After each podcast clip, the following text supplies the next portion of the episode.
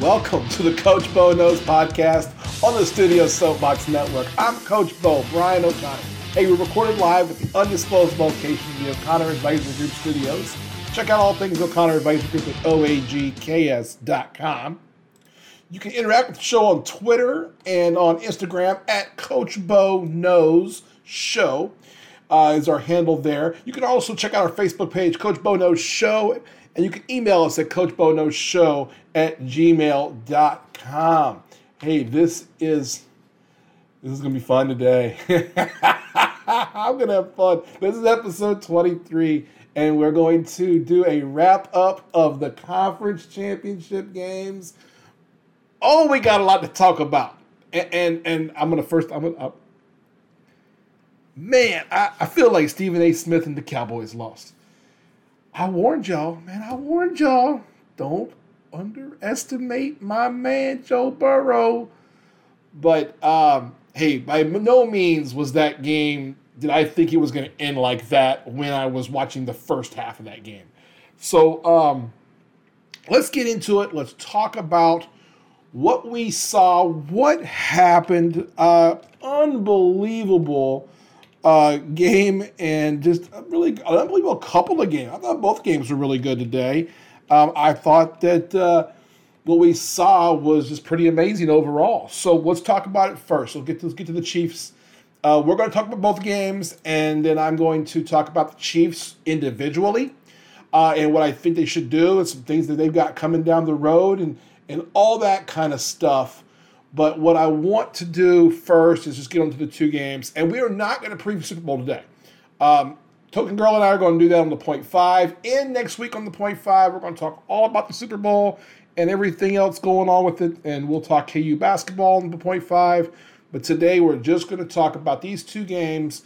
And then I'm going to talk about the Chiefs for a little bit because, boy, I got some Chiefs fans who are buddies of mine who are some of them burn the bridges, and some of them are like, we're going to be okay, we're going to be okay. And I think it's kind of a mix of the two. So I'll talk a little bit about that. But let's get to the Chiefs game first.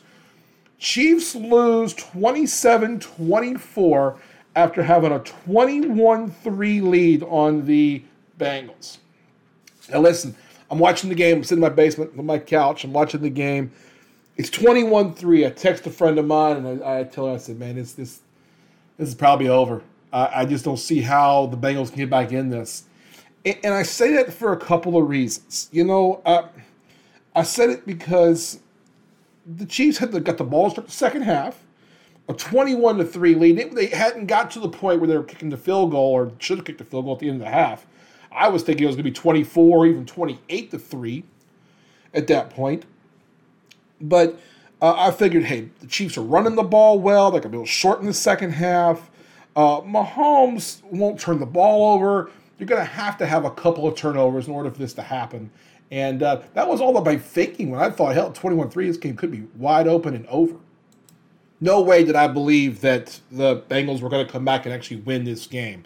Uh, not that I didn't have confidence in Joe Burrow, but uh, the Chiefs looked they were doing some great things. They shut Ja'Marr Chase out in the first half, no catches in the first half. Uh, they were getting some pressure on Burrow, hit him a couple times, but never sacked him.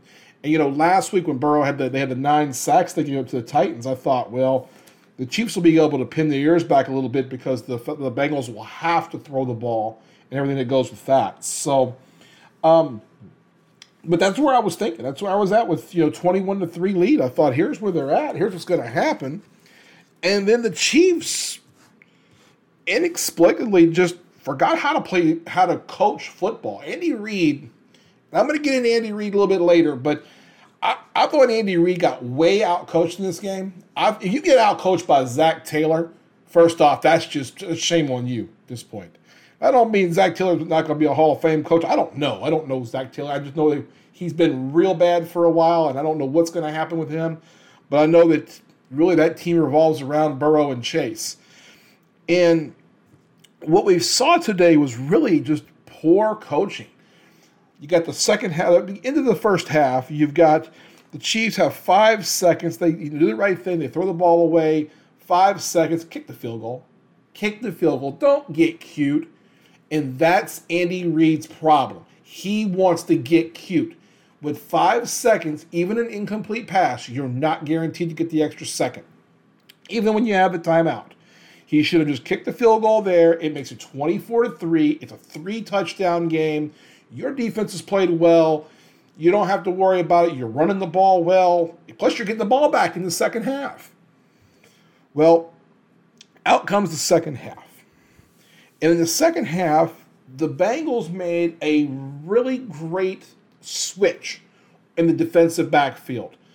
Eli Apple, who we knew going in was going to be all over Tyreek Hill. I even said if Eli Apple's on on on, on Tyreek Hill, Mahomes is going to look for that. he's going to exploit it the entire game, and he did. You know, at least for the first half. But what happened was, second half, Bengals switched. They put Vonn Bell man up on almost every play on Tyreek Hill switched Eli Apple to where he was underneath. Eli Apple's not a good man to man coverage guy on a faster player, but he's a capable tackler. And they had him underneath working on Kelce, getting a little bit of safety help on Hill for the big plays, which came in really key late in the in the overtime. Um, was a big deal, and all of a sudden, Tyreek Hill doesn't get a catch in the second half or overtime. I mean, just a couple little adjustments, and that's something that the that the Chiefs have not done well all season. They led the league in first possession points, and they led the league in points in the third quarter. They make these adjustments offensively in the third, but they've never put it all together, and the Bengals outflanked them, and that's what it really came down to. The other piece of it is they just flat refuse to run the football. Um, if you listen to this or you hear me on on uh, Tyler Jones's podcast, you know that I am a big believer running the football, and the stats bear it out. You have to run the football. If you don't run the football, that's a problem. In the second half, the Chiefs ran the ball 10 times. Let me repeat that. They only ran the ball 10 times. Why is that a problem? They had the lead. You control the clock by running the football. They ran it 10 times, threw it 21. I mean, that's just a recipe for letting someone else get back in the game.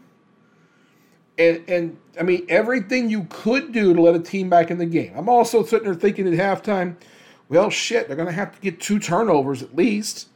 And Mahomes, he doesn't turn the ball over like that. He's not willy nilly with the ball in bad spots. He might throw a long one, but that's basically a punt. You know, the old Terry Bradshaw kind of argument, which I've made for years. You know, I, again, I can kind of forgive those. But his two interceptions in the game were huge. One, the big man jumps up, tips it, go, takes it, you know, takes it, uh, not takes it all the way back, but gets set up, set up for the fill, the touchdown there. And the late um, flip flop of interceptions which ended up helping you know the the Bengals again. Defensively, the Bengals also just could not get pressure on Burrow. You know, a week ago the Titans sacked Burrow nine times, and somehow, some way, he won the game. This week, the Chiefs only sacked Burrow once. The fourth interception, L'Jarius Sneed had, a, had an interception in the game, and they only hit him four times the Kansas City defense get one sack, one interception, one uh, four quarterback hits. The Bengals defense, this all happened in the second half. Four sacks of Mahomes, two picks, two tackles for loss, five quarterback hits, all in the second half. Unbelievable difference. They made the difference. They made the, the backside difference with you know manning up and doing a different deal with with Tyreek Hill and all of a sudden, they're getting pressure. We thought pregame, we talked about this on the Jones Report, talked about it on this show last week. I thought they'd bring three and use Hendrickson from the right hand side. It's exactly what they did. But the second half, they also took Hubbard, one of the D tackles, who's really like a pass rusher. He's not particularly a tackle, he's more of an end, more of an edge guy.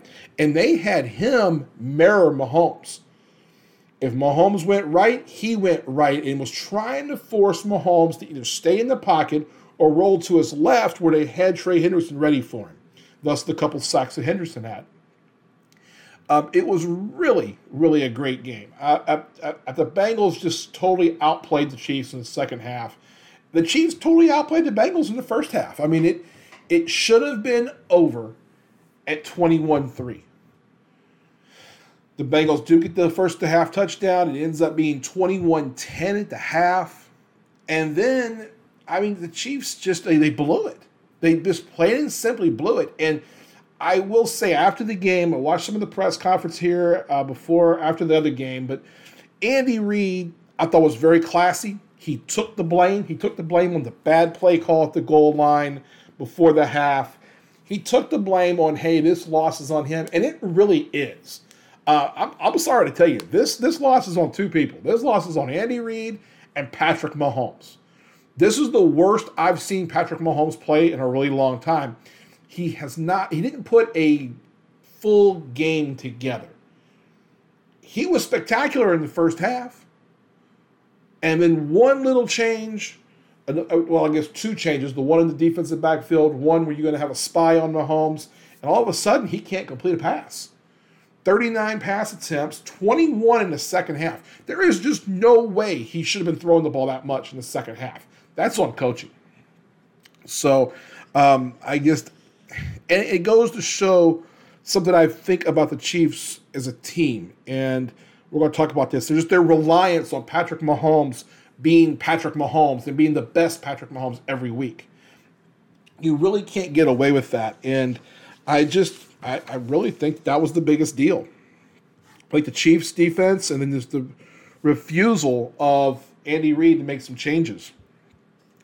Um, the halftime issue, the clock issue, again, Andy Reid is terrible with the clock. We already know that. Um, the refusal to run the ball, to me, is just crazy. If you watch the first half, I mean, they were running, they run plays for seven, eight, nine yards. Um, McKinnon ran spectacular in the first half and they just get away from it. They still averaged 5.8 yards on 24 carries. You know, 24 carries, 139 yards, and they really kind of split it up between McKinnon with 12 carries and Clyde Edwards-Helaire with six. Uh, they got Hardman a couple. You know, those things you can do, and they're not bad plays. It's running the football controls the clock, and the Chiefs didn't do that at all. And I really think that was a big deal. The other piece the Chiefs defense, the first half played played uh, the whole Burrow chase thing perfectly. You know, they didn't necessarily get pressure on Burrow, but they took away Chase and said, "Hey, we're not going to let Ja'Marr Chase beat us." He had zero catches in the first half, and it was really forcing um, Burrow to make some decisions and kind of move the ball around, shuffle the shuffle the, the deck, if you will, a little bit. The other piece to that was the Bengals could not run the ball.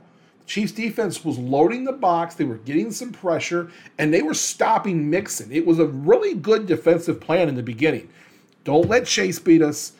Limit Mixon as much as possible. He only averaged 4.2 yards a carry. He had the big one, the 23 yarder. You take that out of the 21 carries he had, and he's 20 carries for 65 yards. I mean, you're looking at three 3.1 per uh, a play, and that's never going to get it done. So, um, again, I thought the Chiefs had a really good game plan. They just forgot to play the second half, apparently, and uh, it, it was pretty bad.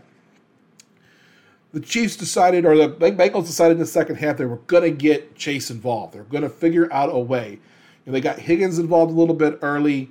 Chase in the second half. They had the big play to Perine. A lot of that was those screen passes in the early third quarter. They ran two or three of those screen passes, something the Chiefs abandoned a long time ago and really need to get back to. And running some of those screen passes to their backs, they had a, they had uh, uh, three to Mixon, they had three to Perine, and those all went. Those those six carries, those six receptions, were 70 yards and a touchdown, including the big long 41 yarder that Perine took in to, to make it a uh, a three point game. So uh, just pretty unbelievable there, you know. And Burrow took over. This is the kid. He's Joe Burrow outplayed Patrick Mahomes. There is no other way to discuss this. If you think that Patrick Mahomes played better than Joe Burrow, you don't know shit about football. Joe Burrow outplayed Patrick Mahomes. He played better in the second half and he played well when it counted. Even in the overtime, when the Bengals lost the the um, the coin toss, I looked at my wife and I said, "Hey, if the Chiefs don't get a first down, this game's over." I mean, just simple. I was worried the Chiefs wouldn't even get a first down, and sure enough, they didn't. You know, they throw though they, they run two little short runs. They try to throw something deep. Again, they love that deep thing. You don't have to try to make the big play. Run a screen pass, run a pick play, do something, run some of these mesh plays you guys run. Those are a lot of things the Chiefs could have done better in their second half play calling, and damn sure better in the overtime play calling. Uh, play calling. It was pretty unbelievable. You have the interception on the tip ball, and from there, Burrow just brings his guys down, sets them up for a field goal, wins the game. One of the things I think is really underrated is the fact that you don't have to, as a quarterback, go down and score as quickly as possible. You don't have to go down and score the touchdown when a field goal will do. And that's something the Kansas City Chiefs have still not figured out.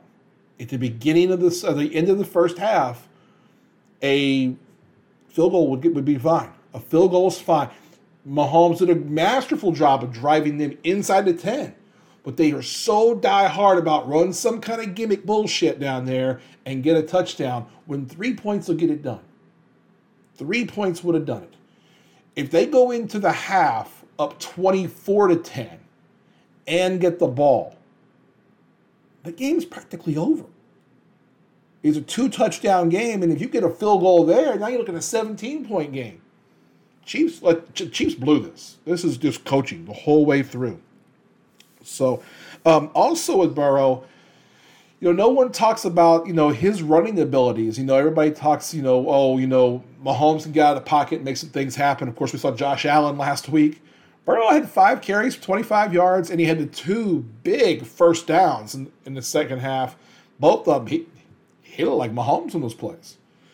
Um, just unbelievable performance. Joe Burrow has now led the Bengals, the Cincinnati Bengals, the team that was 4 11 and 1 last year are going to the Super Bowl, and the Kansas City Chiefs are going home.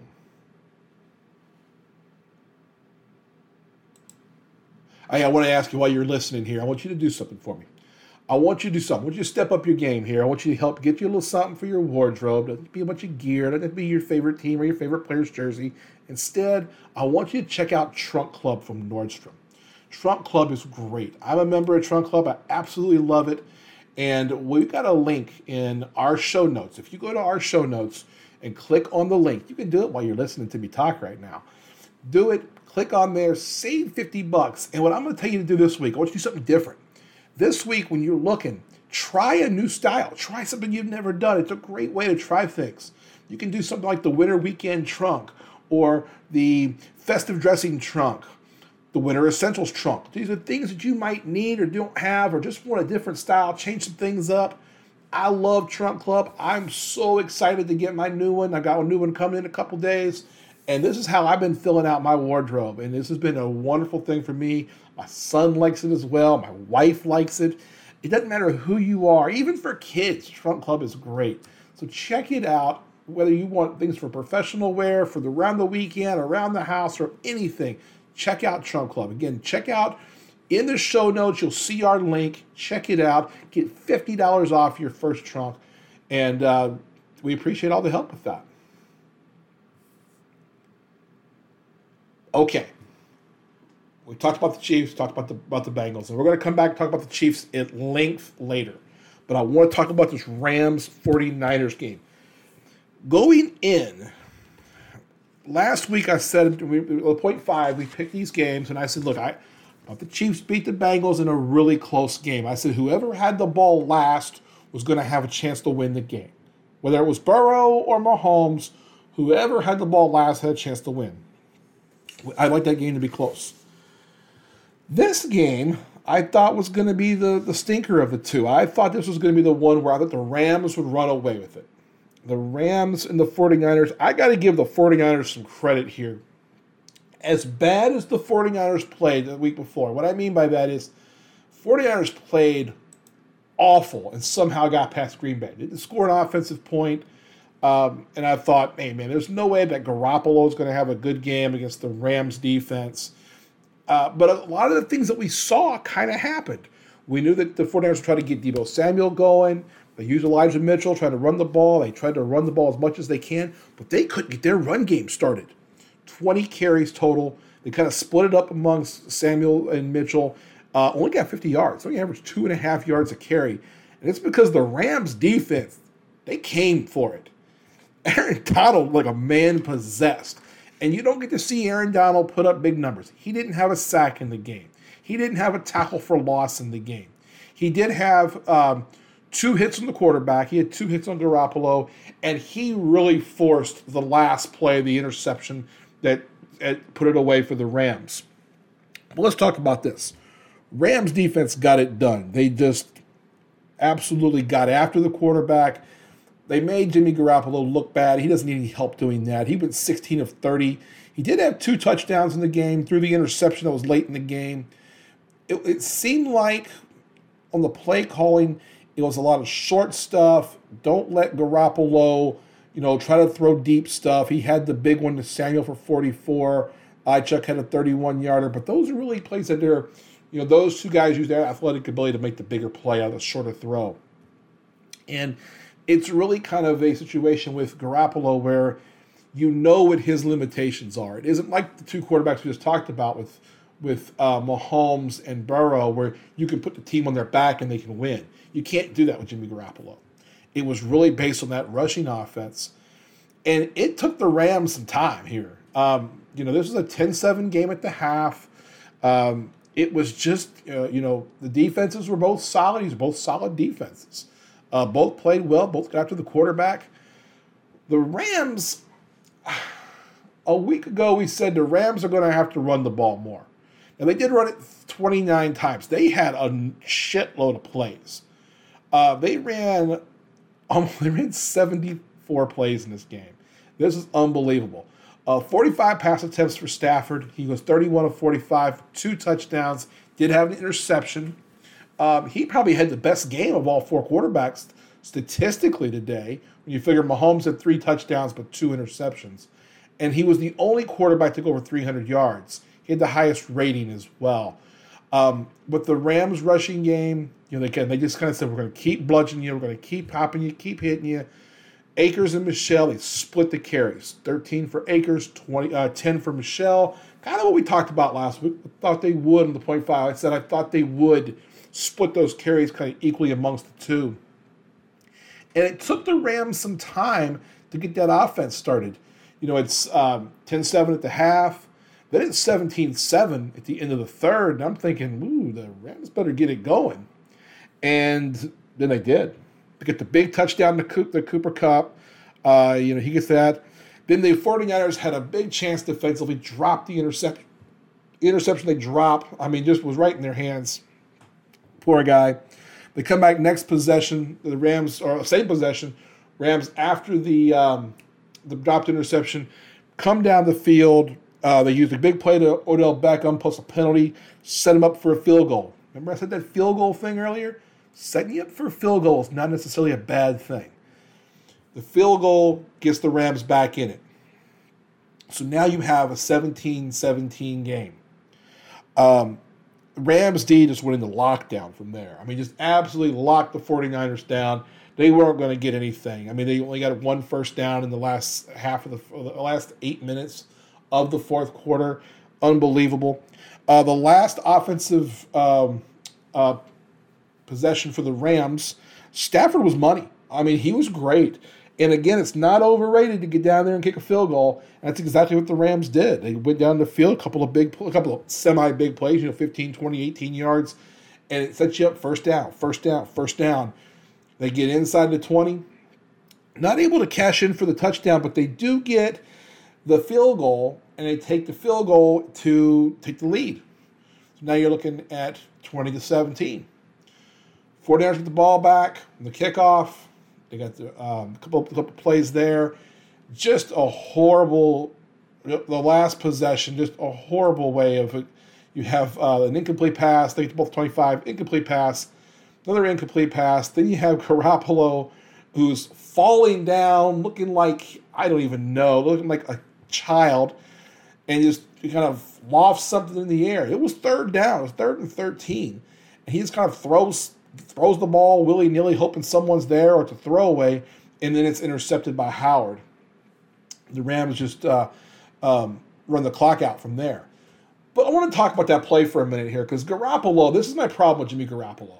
Um, I think he's one of the worst quarter, starting quarterbacks in the NFL. I would not want that guy on my team. I'm a New Orleans Saints fan. If I see that guy on the New Orleans Saints, I'm probably going to have to lose. I don't know. My fanhood may have to change. My free agency's already kind of pending there. But anyway, I the Garoppolo thing was so bad. One, you can't throw it away. You can't just willy nilly throw it out there. One, it can be intercepted. Even if it's not intercepted, it's not getting back to the line of scrimmage, and you're going to have a dead ball. It's going to go half the distance on back to the end zone, or 15 or half a distance on the penalty because you're going to have intentional grounding there. It's almost like Jimmy Garoppolo doesn't know how to play quarterback. He knows how to get under center. He knows how to hand the ball off. He knows how to throw it 10 or 12 yards. But Jimmy Garoppolo does not know what to do when you put some pressure on him. And the Rams kept bringing it. And I'm really happy for the Rams. They were my preseason pick. I picked the Rams to win the Super Bowl this year. I, you know, I had the Rams and the Titans were my preseason pick. Uh, the Rams, a lot of it was based on the Rams defense. I thought that the A, I thought the NFC was going to be weaker, which I mean I think it really has been, and I thought that the Rams defense, Aaron Donald and um, and Jalen Ramsey, they were going to be great. Then they go and add Odell Beckham. You know, three, uh, you know, what, twelve weeks into the season, they get Odell Beckham. I mean, that's pretty incredible. Um, the Rams are real, and the Rams are going to be the favorite in the Super Bowl. Um, I'm really I'm happy for Aaron Donald. He's one of my favorite players. I think he's one of the best two defensive players I've ever seen. I think he is definitely in the Reggie White conversation for me. He may even be better at this point. I mean, he's just he's a he's a tornado you have to look at on every single play because of what he can do on every single play and the way he just wreaks havoc around everybody. Uh, Jalen Ramsey's someone I really like as well. I think he's one of the best five defensive players in the league. And I know that some people don't like him because of his attitude, and some of the way he behaves sometimes, but the guy's a phenomenal talent, and I'm a big fan there as well. Also, I mean, Odell Beckham. I'm an LSU guy. You know, Odell Beckham and my man, Big Whit, Andrew Whitworth. I'm happy as hell for Big Whit. He came back, wasn't going to play this season, came back, decided to play one more season. Obviously, collect that paycheck, but get your last, you last year that contract. But now he gets to go to the Super Bowl. I really want to see Big Whit end it with a Super Bowl. I think it's really cool that he'll have his last game. And he gets to play his former team in the Bengals. So that'll be kind of interesting. We'll be hearing about that during the Super Bowl week, I'm sure. Uh, so happy for all the LSU guys that are in this. You know, we've got Burrow and Chase and, uh, and uh, Sheldon on one side, Beckham and um, Big Whit on the Rams side. I'm to root with my guy Burrow. I am ride or die with Burrow, but um, – I, am not a Bengals fan. Just I'm a Burrow guy, so I'm gonna root with Burrow. I'll make a pick later in this later this week or maybe early next, but it'll be interesting. This is gonna be a. I think it's gonna be a fun game. I think we'll have a good Super Bowl this year. So, um, a great game. I enjoyed the 49ers Rams game. Uh, that was as good as the 49ers are going to get. They're not going to get back to this place with Jimmy Garoppolo on that team as their starting quarterback. They have Trey Lance. He'll be the starting quarterback next season. That was probably, I mean, almost definitely Jimmy Garoppolo's last game in San Francisco. Uh, it'll be interesting to see where he lands. Please, God, don't let it be New Orleans. Um, but I think it's it's, you know, he'll be going somewhere. And it's interesting to see that the Rams did. The Rams went all in and, you know, trade for trading all these draft picks away. They made a trade a year ago for for Jalen Ram, two years ago for Ramsey. You know, give him a first and a second for that, a first and a second for Stafford. They make a trade this year for Beckham. They don't have a first, second, or third round pick in the 2022 NFL draft. I don't think they have a first, second, or third round pick next year as well. I mean, they've given up a lot to get to this place. So uh, it'll be a fun Super Bowl. We're going to talk all about it over the next couple of weeks. We'll talk. Ellen and I'll talk about it on the point five on Friday, and then uh, I think we're going to get uh, some help in here next Monday, and we're going to preview the Super Bowl in depth next next for next Monday's podcast as well. So, oh, should be a lot of fun. Hey, one more plug in here before we get going to the end of the show. But uh, what I want to also bring up to you is, you know, everybody that knows me knows that you know I've I own O'Connor Advisory Group. I'm a financial advisor, and I got to tell you, one of the things I love doing is I love working with young people, young people who are you know in their 20s or 30s, even their 40s. Now, Hell, we're still young in our 40s too. And if you don't if you don't believe me, ask Tom Brady but I love helping them get started, getting started on how to how to plan for retirement, how to plan for their children's education, things like that. I want you to do something. I want you to go to o'connoradvisorygroup.com. The shortcut OAG for O'Connor Advisory Group, KS.com. OAGKS.com. Click on the contact us. It's going to shoot me, myself, an email. Let me know what is it that you need help with, and let me see how I can help you. We've got a network of people, whether it's me, myself, helping you on your financial planning needs. We've got folks who can help you with setting up your, if you want to refi a mortgage, you need insurance help, anything you can think of in the financial area, we've got contacts. If I don't do it myself, I've got someone who can help you. That includes things like health insurance, dental insurance. If you need some help, I want to be your partner. I want to help you out. And that's the whole you know, reason we do this. It's why we try to do the inspiring piece here on the Coach Bo Knows podcast. So, we'll get back to doing some of that here soon as well. But uh, talk a little football today. So thanks a lot. Check us out, oagks.com. Last thing I want to do. During the game today, during the, let me be real frank, during the Chiefs Bengals game, I was talking to a friend, longtime friend, and a big time Chiefs fan. And as the game got out of hand, I mean, even until there was like six minutes to go in the game, I thought that, man, I thought the Chiefs were going to pull this thing out. I, I was to thinking about, God, the Chiefs have the same issues. It's the same thing. And, and there's a lot of ways to skin a cat. There's different ways to build a football team. And if you look, I'm looking at the two teams in the Super Bowl. They're built completely different. You know, the Bengals are built around, you know, Joe Burrow and, and you know, the number one overall pick two years ago. Uh, the 49ers, or sorry, the Rams are built on, you know, all the free agents and all the trades they've made. It's time for the Chiefs to start thinking about where they are and not just thinking about where they are today. Um, I took a few minutes. I got on overthecap.com. If you ever, or overthecap.net, if you get a chance, it's an interesting website. It gives you all the information on the salary cap. I'm a bit of a salary cap nerd. And I was looking at the Chiefs. I just was I was curious. I was like, what are we going to do? What are they going to do here? We, I should say that because I'm not a Chiefs fan. Uh, but saying, what are you going to do? Uh, the Chiefs are actually in a decent place salary cap wise. So let me pull it back up here as I'm on my little screen here. Um, going in for 2022, the salary cap right now they're showing is about uh, is right at 110 million dollars. Are 210 million dollars means for your 51 players in your roster, you got 210 million you can spend. Now, the Chiefs um, have 39 players under contract, and they have 2.3 million dollars in what's called dead cap money. That's money that's on players contracts. Basically, it was bonus, roster bonuses, or prorated bonus on players that are no longer on the roster. Um, and 2.3 million is not a lot of money in those kind of situations. But there are some holes and there are some issues on what's going to be happening with the Chiefs in this coming off season. The Chiefs, in many ways, kind of half did what the Rams did, but without sacrificing the, um, without sacrificing draft picks. What they did was they went and got free agents. You know, they went and got Kyle Long, and they went and got Orlando Brown. Uh, they did trade for Melvin Ingram. You know, who's going to be who's going to be a free agent. Uh, uh, Joe Thuney just you know, kind of correcting that offensive line first, and then on the defensive side, bringing in a couple of guys. But the Chiefs have got some problems. Um, they've got Tyrann Mathieu going to be a free agent. I think this is their number one priority. They've got to figure out what to do about Tyrann Mathieu. They're about 14 million under right now. That's based on a 210 thousand dollars. I'm sorry, 210 million dollar salary cap number. I suspect the number is going to go up by about 20 million. I think it'll be around 230. Uh, it could be a little bit higher than that. It's based upon revenue, and that number will come out around draft time. The Chiefs, by far, are not in a poor situation. Uh, if you want to give give you an idea, um, let's see here: one, two, three, four, five, six, seven, eight, nine, ten, eleven, twelve teams are actually over the cap.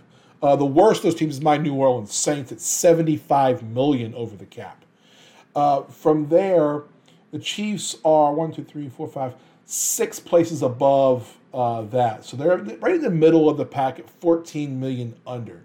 They have what's called an effective cap space of about 2.8 million. Again, kind of right in the middle. Um, but there are some things that can be done, and there's some things they're going to have to do. One, they've got to figure out the Tyrann Mathieu thing. Do they let him walk? They can get compensation as a draft pick if they let him go, if he signs as a free agent somewhere else. Uh, what do they do there? Orlando Brown, their left tackle, who they just got in the offseason. Do they let him go? Do you do you use the franchise tag on either of these two guys? The problem with using the franchise tag on those two guys is you have to pay them a one year deal. It's equal to the average of the top three players at their position. So for a guy like Orlando Brown, you're looking at 20 million bucks for the next year. A guy like Tyrann Mathieu, maybe at 20 or 25 million. You're already going to be a little cap strapped. Um, other guys, other notable free agents, uh, Byron Pringle, um, uh, Melvin Ingram, who they get they traded for late in the season from the Steelers. It's why they got him so cheap for a sixth round pick, because he was going to be a free agent. Um, uh, uh, Ward, uh, let me see here. Daniel Sorensen, again, I don't think he's coming back. So there's a couple things here. Here's a couple things I do warn the Chiefs not to do. So one thing you can do is you can cut a player. And based on how you set their cap, there's, there's the contract up, sometimes you can save money on the cap. Uh, one of the ones that you may look at in this case is Anthony Hitchens. Uh, Hitchens is due uh, his base salary is 7.8 million. He has 4.2 million in prorated bonus. He's got another half million in pre in uh, per game roster bonus, and another 200,000 in workouts. Now he's got a cap number currently of 12.6 million. If he's cut in this offseason, you'd have 4.2 million in in dead money, but you'd save 8.4 million in cap savings. So this is what the bean counters look at. The guys who are nerds like me, this is what we look at. We look at those and we say, okay, well, what do you do here? It, it would be kind of easy for the Chiefs to say, well, we can find a similar type of player cheaper. Let's save the eight million toward the cap. I would actually say I think he's a pretty good player, and you might think about trying to work out like a two-year extension where you spread some of that bonus over the next couple of years. We're going to see some pretty big hikes in the salary cap in 2023 and 24 as the as the income comes in higher off the new television contracts. So I think it's a, a good example there. Now the big contract obviously is Mahomes. Mahomes' number is huge. Uh, Mahomes' 2022 number, he is a $35 million cap number. He's by far number one on the team in that. Not a lot you can do. His cap number is actually pretty friendly for a quarterback. So really, that isn't a big, big issue to me. The big issue to me is these two defensive linemen, Chris Jones and Frank Clark. Between them, 55 million in the cap. You got 26 million on Clark, 29 million on Jones. Um, on Clark, you can save 12 million, but you're going to have 13 million in dead money. And in Chris Jones, if you were to cut him, you actually would have to pay more roster bonus, and you'd end up being worse off. So uh, what you might think about and what has to happen on one of those would be a possible trade. Uh, what happens is, again, if you trade a player, kind of give you a little bit of a cap lesson here. If you trade a player, it's depending on when you trade them, that cap, the, uh, the, the all the prorated bonus that you haven't paid is now come due. Unless the player signs an extension with the team that he's going to. So in both cases with Frank Clark and Chris Jones, they're both free agents after 2023. So I don't think you'll see either of them get traded. I don't think you definitely won't see either of them get cut. But that's a lot of money on the cap between those two players. You might see if a if if they if management says, hey, let's extend one of them, that could be a place you can save some money. An extension would allow you to take some of that prorated bonus, spread it for three or four or five more years, that kind of thing. So there are some things there. Um, another cut could be uh, Rashard Fenton. I think it would be a huge mistake. Uh, it doesn't save you a lot of money on the cap to cut Fenton. And I thought he played. I thought he played really well this week. I thought he's played pretty well in the defensive backfield. But uh, there's a couple of guys like that. Again, I don't think they have like the big, the big no-brainer cuts. For example, Derek Carr with the Raiders is one of those. It's 19 million on the cap, and they don't owe him any more bonus, so they can cut him, and they save 19 million on their cap. Um, the Chiefs, I think, overall, cap wise, are in a good place. They also, unlike the Rams, they actually have a lot of draft picks. Not a lot, but they've got a couple of extra picks. They have all their first through three round picks. They don't have a four this year. Uh, they got an extra three that they just got when one of their front office people just left. So it's some draft compensation in that way. So um, it's going to be really key that the Chiefs find the right fit of players. And I would encourage Chiefs to go the focus on defensive backs, and I would focus on the defensive backs, and I would focus on the offensive line. You can find playmakers. We've seen what's happened in the league this year. This year alone, Odell Beckham moved this year. We saw other players that have moved around. You can get some of these players during the season. They Chiefs went got Melvin Ingram, who's not an offensive player, but a player that you can get in the middle of the season for a tr- pretty cheap draft pick later. So it's not important to make a big splash in free agency, more so to consider making good, solid signings like they did last year. Um, I thought they kind of overpaid for Thuney, but I don't think it was a terrible play. Um, and then from there, fill in with some stuff. I think the one thing the Chiefs really need to do better of, and I really thought they were going to do this this past off season. Uh, we talked about this in the Jones report. We talked about it on here a couple times. Is players should, from around the league, especially offensive players, should want to play with Patrick Mahomes.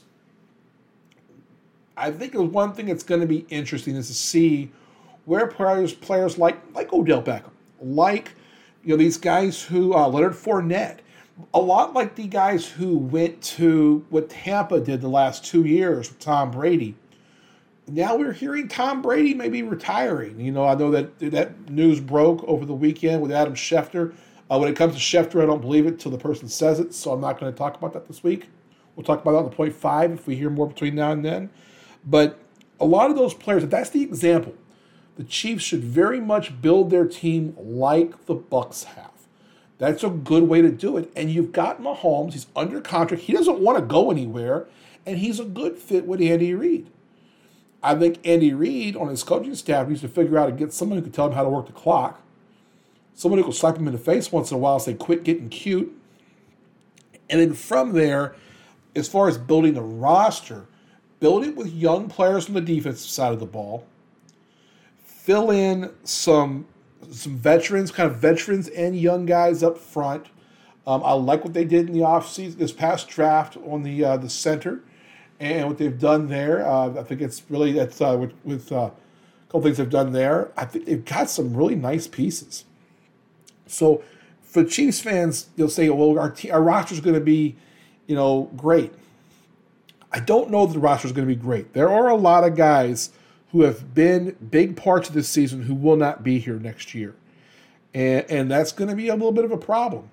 Uh, number one, you've got to figure out what to do with Tyrann Mathieu. Whether you get him back or not, he's getting a big contract somewhere. I don't know where. Um, I mean, I'm not going to sit here and speculate. I can pull up and tell you cap wise who has money. I mean, here's the thing you've got the Dolphins, the Jaguars, the Bengals, the Chargers, and the Jets, the top five in salary cap. You got two teams in there that kind of scare me. The Bengals, the same Bengals that are now in the Super Bowl, are third in cap space, and they've got 57 million. You think they're not going to go on a free agent spending spree on that, helping that backside of that defense and that offensive line? You're gonna be crazy. Guys are gonna want to go play with that guy. Same thing with the Chargers. They're sitting at 57 million, and they've got a young quarterback and some pieces around him. That, yeah, they got some pieces on that offense. It's gonna be difficult. You're going to have to, if you're Andy Reid, if you're Patrick Mahomes, Patrick Mahomes needs to get there and start recruiting. He needs to start recruiting some of these players who are veteran players. He needs to be calling up guys like Leonard Fournette, like Odell Beckham, guys who are coming off of, you know, their contract, not necessarily their contract year, but coming into free agency. They want to play for a year, maybe two somewhere. The Chiefs can make some wiggle room and do that, and they should want to. And that should be the way to go. I don't think it's about finding the shiniest piece for the offense. It's about finding the best fits on that defensive line. The defensive backfield, I think, is the, really the best, the first place I would address, uh, especially at safety if Mathieu leaves. Um, obviously, you're going to have Sorensen gone, uh, but that was a big reason why they were better in the second half of the season. The Chiefs were off uh, defensively, was a lack of playing time for Daniel Sorensen. Um, but those are the things that salary cap wise and roster building wise, they have to consider. They also have to consider that the division is getting better. The, the Chargers are going to get better. They've got a young QB. They've got pieces around him already. Uh, the Broncos just hired a new coach, and guess what, folks? They got a lot of salary cap money, thirty-eight million, and they got a whole bunch of draft picks. And where did the new coach came from? He was the offensive coordinator from the Green Bay Packers. And guess who I think he wants his next quarterback to be? Don't be surprised if that division has Aaron Rodgers. And then don't be surprised if the Raiders either go draft a quarterback this year or they go sign somebody because they have salary cap room as well. They have over 20 million in free cap room. They're gonna make they're gonna get 19 more million when they cut Derek Carr. And, and they're gonna really be in a good spot salary cap wise. And they've got some nice pieces offensively, and so I think some really good pieces defense defensively. So building that roster is going to be really important for the Chiefs. This is not about having the same guys come back. It really means that the Chiefs are going to have to look at that team and say, how do we get better? What did we not do well? And what do we do to address that in this offseason? I think last year they did a spectacular job of trying to address the offensive line. That was their weakest point. It's the reason they didn't score any offensive points, no, no offensive touchdowns in the Super Bowl last year and they addressed it. I think during the season, adding Melvin Ingram was a fantastic move. These are the kind of things the Chiefs are going to have to do. And if they don't do that, and you don't start seeing them get better and deeper as a roster, if they're not getting better, they're falling backwards because it's going to get harder and harder in the AFC. It's going to get harder and harder in the West. Not to mention that same AFC, You've got Lamar Jackson. You've got Josh Allen. You've got Joe Burrow now. And none of these guys are afraid to come to your house. I'm just saying, there's a lot of things that need to be done here in One Arrowhead Drive. The other thing, um, this is not going to be a popular take. I am someone who is not a big fan of Andy Reid in game.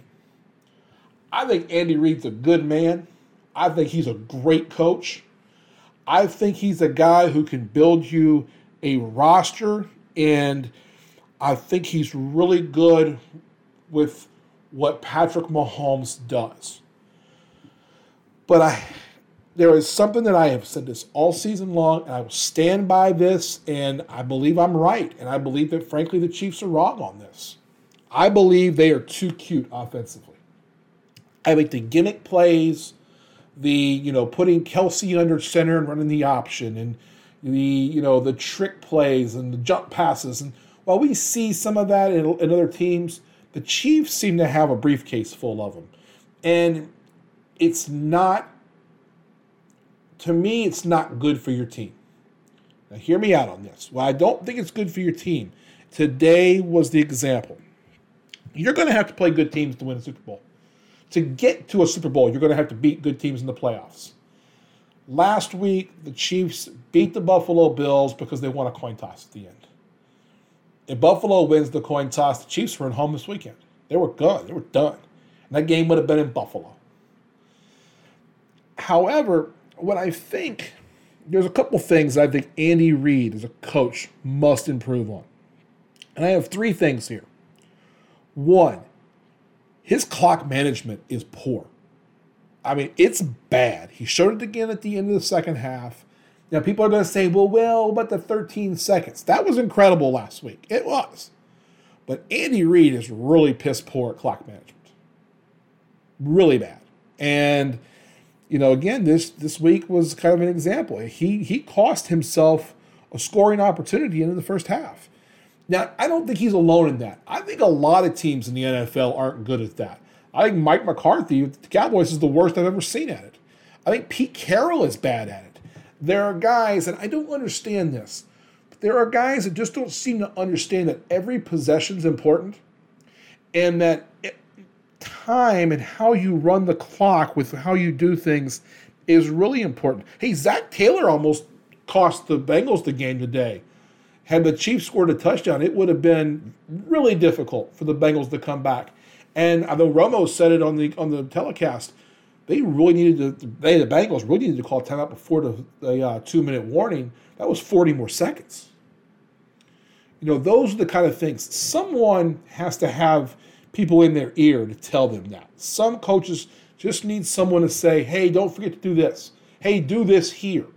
That's something you're going to do. You're going to sit with your coordinators on Friday at the end of practice, you can say, hey guys, here's what we're going to do in these situations. And you got your clock guy. There is no limit to how many coaches you can have on a staff. Good teams should have a clock guy. You got an offensive coordinator, you got a defensive coordinator, you got a special teams coordinator. You've got to have a clock guy. Someone who says, hey, here's the situations. I think Andy Reid's really bad at the clock. I think Andy Reid's refusal to consistently run the football this season cost the Chiefs their chance at the Super Bowl. All right, I'm going to say that again. Andy Reid's refusal to run the football consistently cost the Chiefs going to the Super Bowl. In the second half, the Chiefs ran 31 offensive plays. This is with the lead the entire half with the lead, 31 plays. They ran they 21 passes and 10 rushes. This is a team that's last few weeks running the ball fantastic. With the average almost six yards a carry today. Last week they did average over six yards a carry. They're got, they got a good offensive line. They've got a good mix of backs. It, you don't have to have Derrick Henry in order to run the ball well. You can do it by committee. Hell, I think that running back is the most replaceable position in the entire field in the NFL.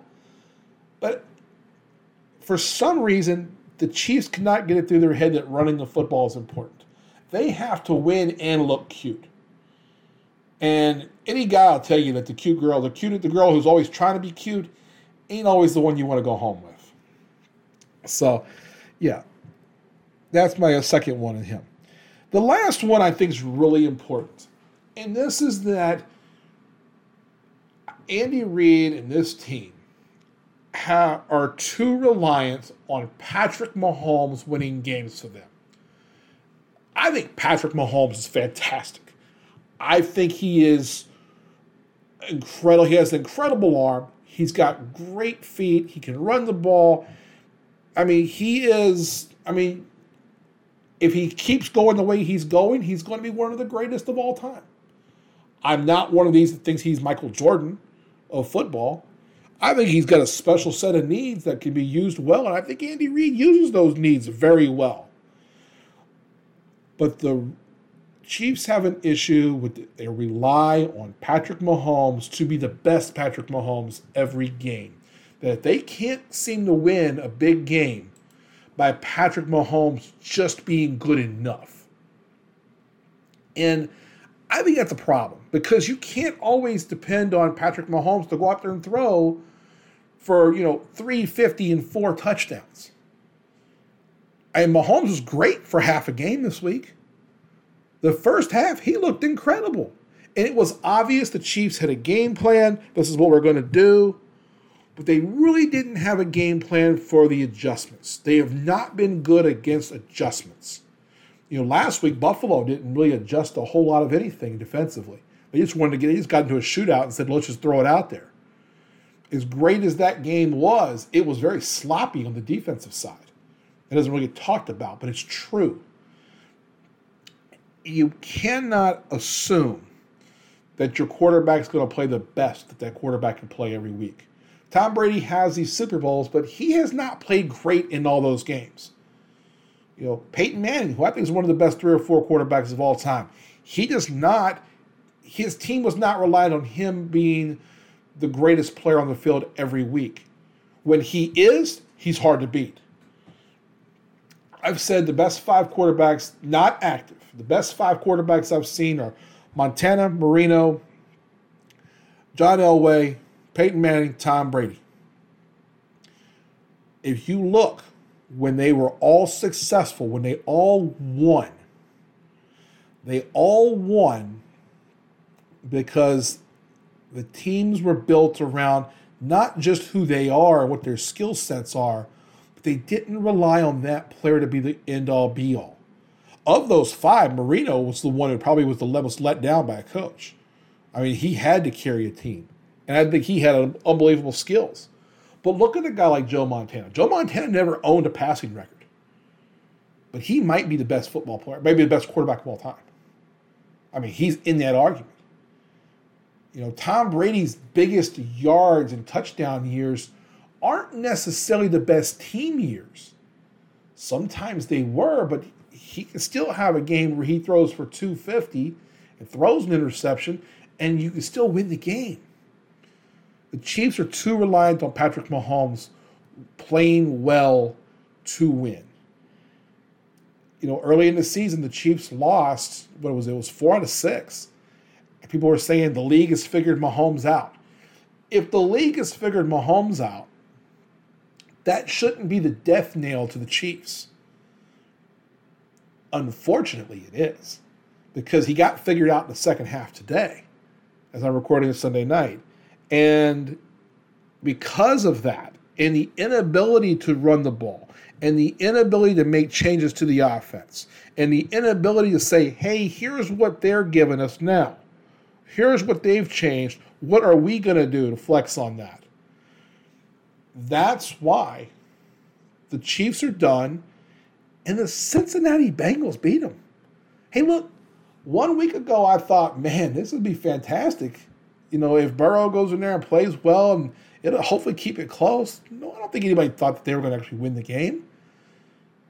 This is on Reid and it's on Mahomes. And I think it's more so on Reid. This is the same thing that Andy Reid did in Philly. You go ask Philadelphia Eagles fans how they feel about Andy Reid. I mean, he went to a Super Bowl and he had Donovan McNabb, who, again, maybe isn't the Hall of Famer and he's borderline at best, but a guy who was a fantastic talent. They put good running games around him, but they, they didn't want to run the ball. They put again, fantastic running backs, LeSean McCoy, Ricky Watters. these guys who Andy Reid had in Philly at different times. And they just could not ever get there and get it done. The time they did consider, well, they got blown out. The Chiefs have some fantastic pieces. Tyreek Hill, Travis Kelce. Um, you know, I, I Mahomes is, is, is a stud. But a lot of this is their inability as a team to understand that one player cannot get it done by themselves. And Patrick Mahomes is a special talent. He's an absolutely special talent. But and I can say, hey, it's on Mahomes and Reid, but it's really on Andy Reid. It's I mean, Mahomes did everything he could today. And he just got outplayed in the second half. I mean, he didn't look good in the second half, and it was because the defense changed up quite a bit. I, I think that I think Andy Reid has got to change up what he's doing with regards to Mahomes and the offense if they're going to be successful and consistently a winner. You know, a couple years ago, the Chiefs went to the Super Bowl and they win the Super Bowl. And, you know, and, and Andy Reid is universally respected and admired, and I, and I respect and admire him. Um, and it was almost like a, you know, we're going to crown the new king in Patrick Mahomes. And people thought he's going four, five, or six of these. And I remember warning a good friend of mine. We're playing golf, talking about it. And I said, hey, you know, there was a quarterback who was incredible, who in 1984 broke every record in the book, went to the Super Bowl, lost, and never got back. Had a Hall of Fame career, broke every damn record there was. That's what Dan Marino did. if Patrick Mahomes does not get more help in the run game and just being more consistent with the play calling and finding what consistently the Chiefs will do, Patrick Mahomes could turn into Dan Marino. And you may not be going back. Not now. Not the way the rest of the league is catching up to the Chiefs. And I know people are going to say, well, wait a minute, they just lost this one game. Let's tell you the real facts. Let's tell you the real facts of the Kansas City Chiefs in the last year and a half. Last year, the Chiefs got to the Super Bowl and didn't score a touchdown. Oh, but they didn't have a good offensive line. But what did they do well to get there? It wasn't that they run the ball well or they just throw the great passes to Kelce and Mahomes. It was a lot of the cute bullshit and Mahomes just being incredible. But it didn't work when they got to the Super Bowl. The year before, they were better. When they went to the Super Bowl the first time, they were a better team. They were a better team all around. This year, the Chiefs played four games. So you take the last seven teams, the last eight teams, including the Chiefs. So you had the last eight teams that were playing. This would be the Chiefs, the Bengals, uh, the Titans, the Bills in the AFC. In the NFC, that's the Packers, the 49ers, the Rams, and the Bucs. Of those eight, I mean, obviously the Chiefs were one of them, so you got seven there. The Chiefs played four games against those seven. They went one and three. One and three during the, during the regular season. They lost against Buffalo at home. They lost against Tennessee. They lost to the Bengals. They beat the Packers with no Aaron Rodgers. In the big games, you have to do what you do best. And the Chiefs offensively don't know what they do best because they're reliant on number 15 to just go out there and win it. And you can't do that in football. It doesn't work that way. If Andy Reid does not make some changes, they're not going back. I mean, they might sneak into a Super Bowl. But really, I mean, this, the deck's now stacked against them. The, the teams, the competition's much more difficult. Look at some of these teams that are getting better. Buffalo is just as good, if not better. Buffalo's a better roster. They have a better quarterback. I mean, you could argue which one you want there. The Bengals just went from being 4 11 and 1 to going to the Super Bowl, and they beat you in your house.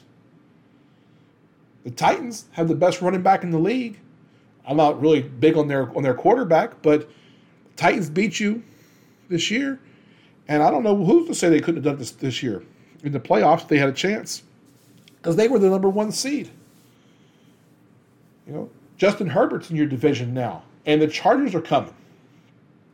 The Raiders have salary cap room, and they've got a brand new clean slate to build off of.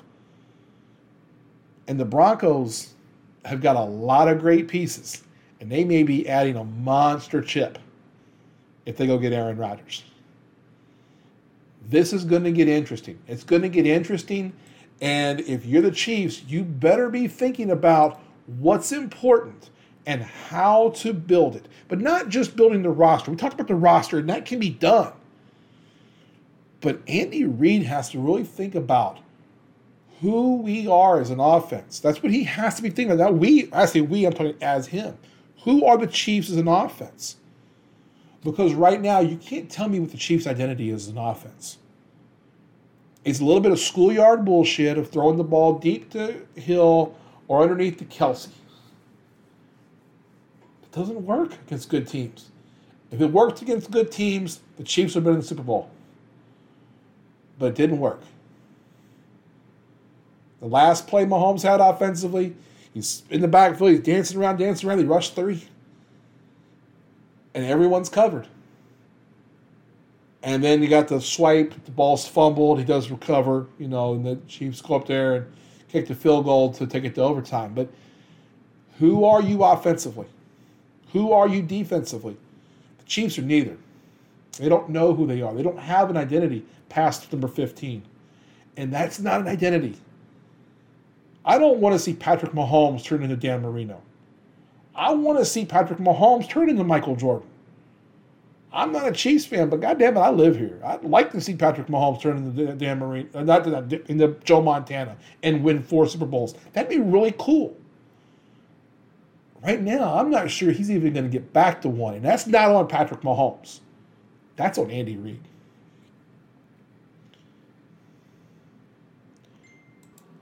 All right, well, thank you for letting me rant today. So, uh, we're going to talk on the point five. Ellen and I will go into more about the Super Bowl, the matchup coming up. We're going to talk about that for the next two weeks. We got two point five pods between now and then. Uh, we'll be back next week as well. Talk all things sports next month, next Monday as well.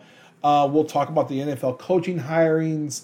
We'll see more and more. We've got a few of those filled, and we'll talk more and more about that uh, coming up as well. Um, we might probably even have a couple of guests these next couple of weeks as we get ready to go into the Super Bowl, which is my favorite time of the year now, Super Bowl time. And I'm a football guy first and foremost, and so uh, I'm enjoying this.